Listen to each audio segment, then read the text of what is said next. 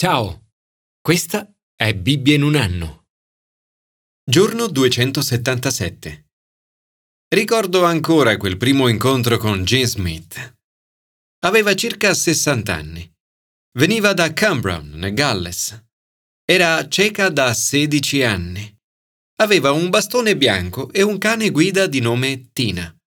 Un'infezione aveva intaccato la retina e alcune parti dell'occhio che non potevano essere sostituite. Soffriva costantemente. Jean partecipò ad un corso alfa nella sua città e al weekend alfa fece esperienza di Spirito Santo. In quel weekend il dolore se ne andò. La domenica successiva si recò in chiesa per ringraziare Dio. Il ministro la unse con dell'olio sacro. Quando si asciugò, iniziò a vedere bene. Prima il tavolo della comunione, poi tutto il resto. Dio aveva miracolosamente guarito Jane. Da 16 anni non vedeva suo marito. Si stupì nel vedere la sua barba così bianca. Per la prima volta vide sua nuora e il suo nipotino di sei anni e mezzo, il quale era solito aiutarla ad evitare le pozzanghere. Le disse chi è stato, nonna?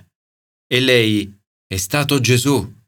Ma gli hai detto grazie, nonna. E lei, non smetterò mai di farlo. Nel brano di ieri Paolo esortava a ringraziare. In ogni circostanza fate presenti a Dio le vostre richieste con preghiere, suppliche e ringraziamenti. Oggi lui stesso si rivolge a Dio per ringraziarlo. Come Gin, anche Paolo non smette di ringraziare Dio. Il suo atteggiamento è di gratitudine. La lode è rendere gloria a Dio per quello che è. Il ringraziamento è rendere gloria a Dio per ciò che ha fatto per noi.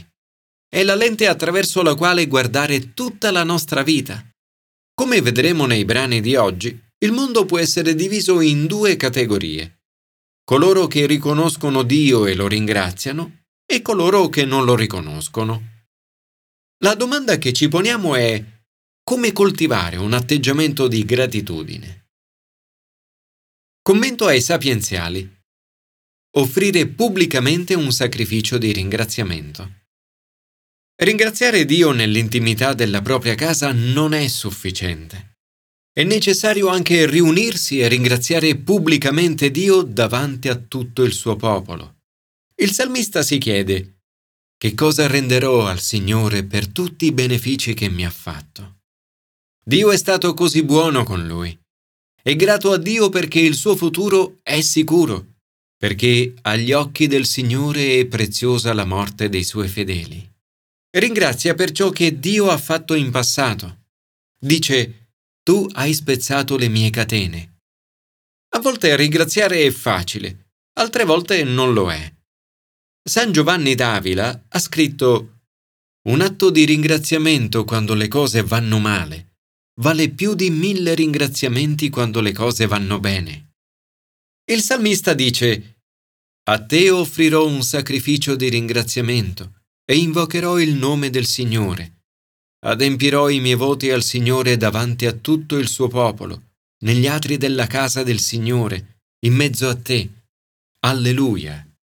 Alleluia è una delle poche parole ebraiche entrate nella lingua inglese. È un invito a lodare il Signore. In questo brano ricorda la sua angoscia, ricorda la misericordia di Dio e infine conclude il salmo con una grande espressione di gratitudine. Signore, come potrò mai ringraziarti abbastanza? Grazie perché ci hai salvate Grazie per tutta la bontà nei miei confronti. Ti renderò grazie negli atri della casa del Signore. Commento al Nuovo Testamento. Ringraziare Dio continuamente. La maggior parte delle persone oggi non cristiane riconoscono che Gesù è stato un grande personaggio storico. Lo classificano accanto a Mosè, Buddha, Socrate e altri grandi leader religiosi. Ma Gesù è qualcosa di più? È davvero il Salvatore unico e universale del mondo? Questa domanda era un problema nel primo secolo. e lo è anche oggi nel ventunesimo. Per gli abitanti di Colossi, Gesù è sullo stesso piano di ogni generica potenza cosmica. Con grande umiltà e dolcezza Paolo dichiara che Gesù è il Salvatore unico e universale del mondo. Dice che è a Dio, Padre del Signore nostro Gesù Cristo, che dobbiamo dare tutta la nostra adorazione, lode e ringraziamento. Pregando per i colossesi, rende grazie a Dio per la loro fede e il loro amore che scaturiscono dalla speranza riposta in cielo. Prega affinché essi siano a loro volta grati a Dio e perché la loro fede cresca. Chiede sapienza e intelligenza spirituale, fecondità e conoscenza di Dio, perseveranza e magnanimità. L'elenco si allunga e cresce di intensità in quanto ogni qualità alimenta la successiva, per concludersi in un'esortazione alla gratitudine. Ringraziate con gioia il Padre. Paolo prega affinché essi rendano grazie al Padre per averli liberati dal potere delle tenebre e averli trasferiti nel regno del Figlio del suo amore, per mezzo del quale abbiamo la redenzione, il perdono dei peccati. Dio ci ha salvati dai vicoli ciechi e dalle prigioni oscure. Ci ha accolti nel regno del figlio che ci ama tanto, il figlio che ci ha tirato fuori dalla fossa in cui eravamo finiti, ci ha liberati dai peccati che eravamo condannati a ripetere. Colui che dovremmo ringraziare è l'immagine del Dio invisibile. Guardando il figlio, vediamo il Dio che non può essere visto. Gesù è colui per il quale tutte le cose sono state create. Tutte le cose sono state create per mezzo di Lui e in vista di Lui. In Lui tutto ha inizio e trova il suo scopo. Gesù è il capo del corpo della Chiesa. Tutta la pienezza di Dio abita in Lui. Gesù ha pacificato con il sangue della sua croce sia le cose che stanno sulla terra, sia quelle che stanno nei cieli ci ha riconciliati con Dio.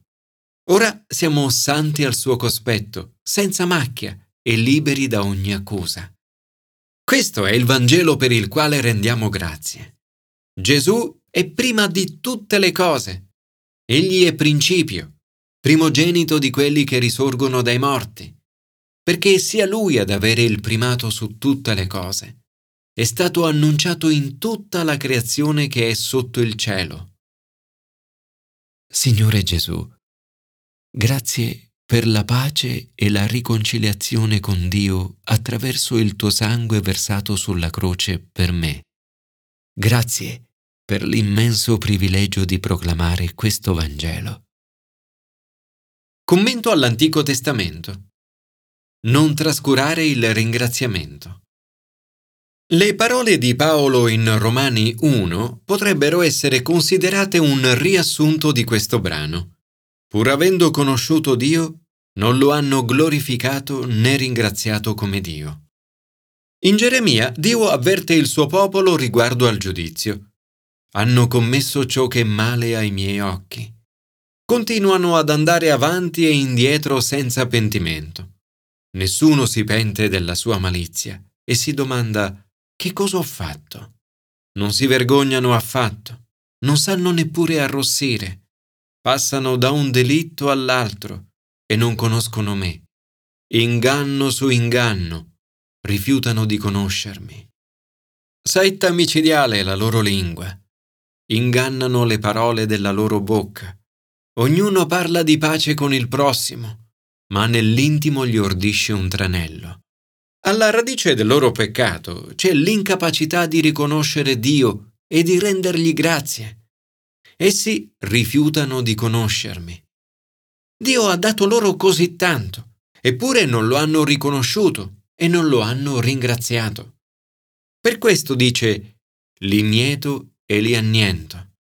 Non c'è più uva sulla vite, né fichi sul fico. Anche le foglie sono avvizzite soffre per questo giudizio così doloroso. Non v'è più balsamo in Galad. Non c'è più nessun medico. Perché non si cicatrizza la ferita della figlia del mio popolo?